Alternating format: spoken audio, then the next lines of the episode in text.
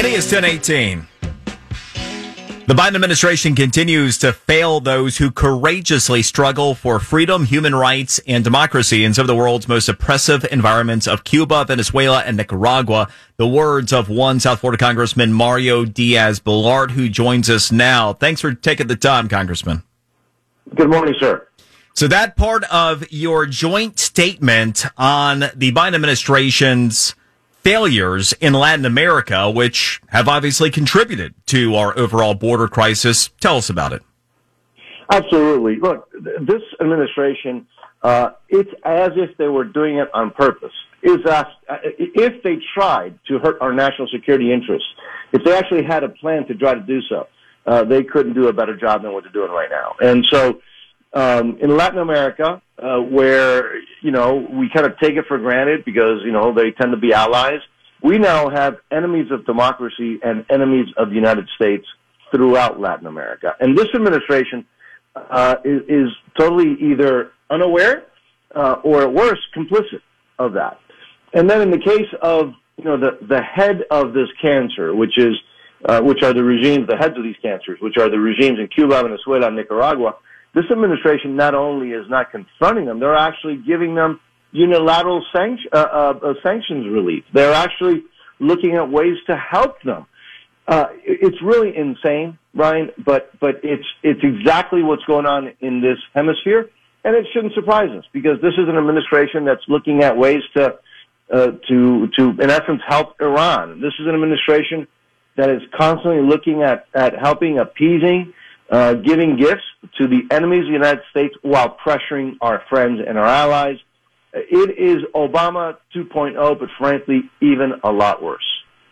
It is concerning to your point, and this takes us to some of the news of the day. Obviously, Governor DeSantis, his decision to send the two flights of 48 illegal immigrants to Martha's Vineyard.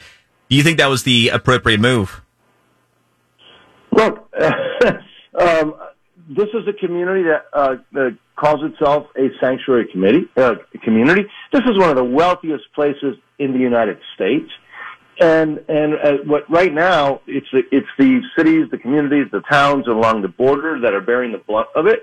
And so why should, uh, should this sanctuary community, by the way, made up of, you know, some of the most uh, well-known uh, liberals that support these policies of sanctuary cities and of open border, why should they not also have to deal with some of the consequences of what they're supporting? And, and I will tell you, I thought it was a great move.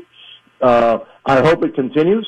Uh, I hope that uh, the rest of the country, particular parts of the country that claim that they are sanctuary cities and they want open borders, well, it's up to them now to start uh, dealing with some of the consequences. Now, I'll tell you what I thought was rather, uh, well, astonishing is uh, the administration calling uh, the governor of Florida and of Texas, you know, they're saying, oh, this is trafficking. Wait a second. The administration has been putting uh, migrants on airplanes in the, in, in, in the dead of night, sending them across the country, including to, by the way, Florida, without notifying anybody. They've been doing this for two years, uh, quietly, hoping that nobody will notice. And 100%. so when Governor, yes, exactly. So, so when Governor DeSantis sends a small group to an area that says that they want them, that they're a sanctuary community, uh, all hell breaks loose. Uh, I, I, am exceedingly proud of Governor DeSantis. Yeah, including now the uh, criminal investigation that's been opened by the sheriff of San Antonio. Uh, fascinating uh, how how this whole thing plays out, and I mean, really to the point of this situation, we know that commonly some of the biggest stories are just not brought forward to the American people. I've long said the most pervasive form of bias in news media is omission of information. To the very point of you calling your joint presser last week to talk about the uh, the Biden administration's policies that are facilitating problems within Cuba, Venezuela, Nicaragua, Colombia. Uh, you, you're trying to draw attention to problems that just largely are not covered, even with many of the illegals being bussed into cities like Chicago and DC and New York, even that largely hasn't been covered in, in many news outlets. And so people don't know. This really ripped the cover off of that story to where it's no longer being ignored. And isn't that the very point that needs to happen here? The reality on the ground being brought to the American people. Absolutely, you're absolutely right that the story the story has not been covered the way it needs to. It's been covered by you know some uh, some center right uh, uh, outlets, but not by the corporate media at all. And so it had to happen. The other thing, Brian, is that um, this is not humane. This policy, the, the, the Biden policy, is not humane. You know, if you see the, the the the girls and the women who are raped and sexually abused on the way, in, uh, uh, you know, by the cartels and and their friends, um, if you see the fact that you know fentanyl now has killed more Americans in one year than the entirety of the Vietnam War. Um, uh, you know, now they're they're they're making fentanyl, so it looks like something that children would want to uh, want to you know have uh, by mistake. Um, and also, those that do have legitimate, potential legitimate claims for asylum, we talk, right now we mentioned Venezuela, Nicaragua, Cuba. Those folks that would have, you know, just on its face, uh, a, a better chance to have a legitimate asylum cases, they're not able to have their cases actually dealt with in a uh, in a quick, uh, efficient manner. That's a good point. Because of the disaster on the southern border. So this is destructive all the way around. And, uh, and all it, right, all of a sudden, all the media, all the corporate media focuses on it. Why? Because 50 migrants, um, who volunteered to go show up in a, you know, the beacon of, of left wing, um, you know, acceptance. Uh, and all of a sudden they're outraged, right? All of a sudden, and by the way, I love this. They're a sanctuary community, but they've already sent them out those 50 were already sent out of Martha's Vineyard. And, and their, and, and their reaction is, well, we, we, there's no jobs for them. And yet, there are jobs available. If you look at, at, at the, the, the newspapers, the local little uh, rags that they have over there, there are dozens upon dozens of, uh, of, of, of people looking for jobs, stores, storefronts, etc.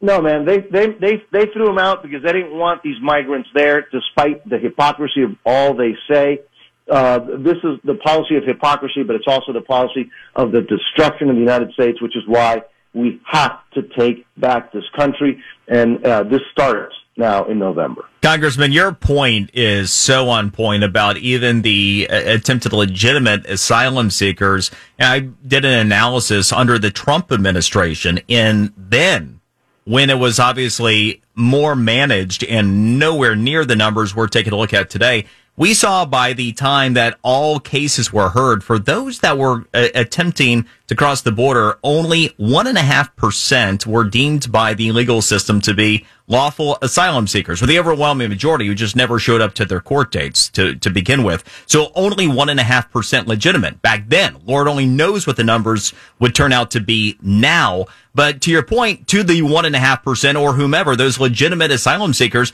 because the system's so overwhelmed, they're being denied justice and opportunity. Absolutely, they are. Again, this this benefits nobody except for the narco trafficking, human trafficking cartels. Those are the ones that are benefiting uh, in, in, in ways that, frankly, well, one can't even fathom, right?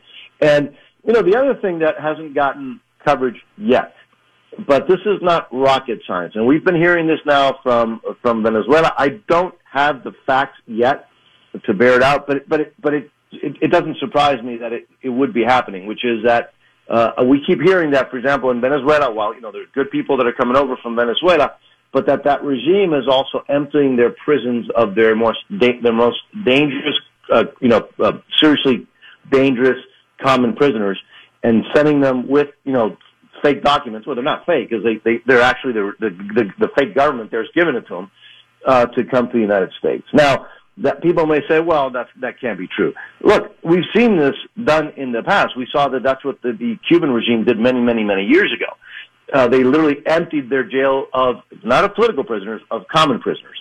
And so why why would uh, we be surprised to hear that now Venezuela is doing the same thing? The bottom line is that this is very very dangerous. Uh, you, know, it, it shouldn't be the governor of Florida and Texas the ones who are leading on protecting our southern border because this is a national issue.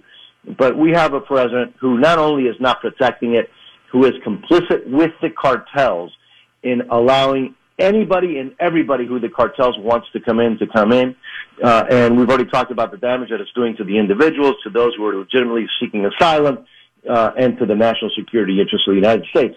This is a president that is grotesquely, grossly irresponsible. And I will tell you, mark my words, we've already seen Americans die because of the fentanyl mostly coming through the southern border. But we're going to see other acts of violence uh, that are going to be taking place for months and years to come uh, because of the irresponsibility of this president. Mm, I hate to hear it, but I'm sadly thinking you're right. We've already seen some of it in Florida, even going back to last year with illegal right. immigrants that right. committed murders here in our state. Well, I really appreciate your attention to this issue and taking the time with us. May God bless you. Thank you, sir. All the best. You're listening to the Brian Mudd Show, News Radio 610 WIOD. When news break.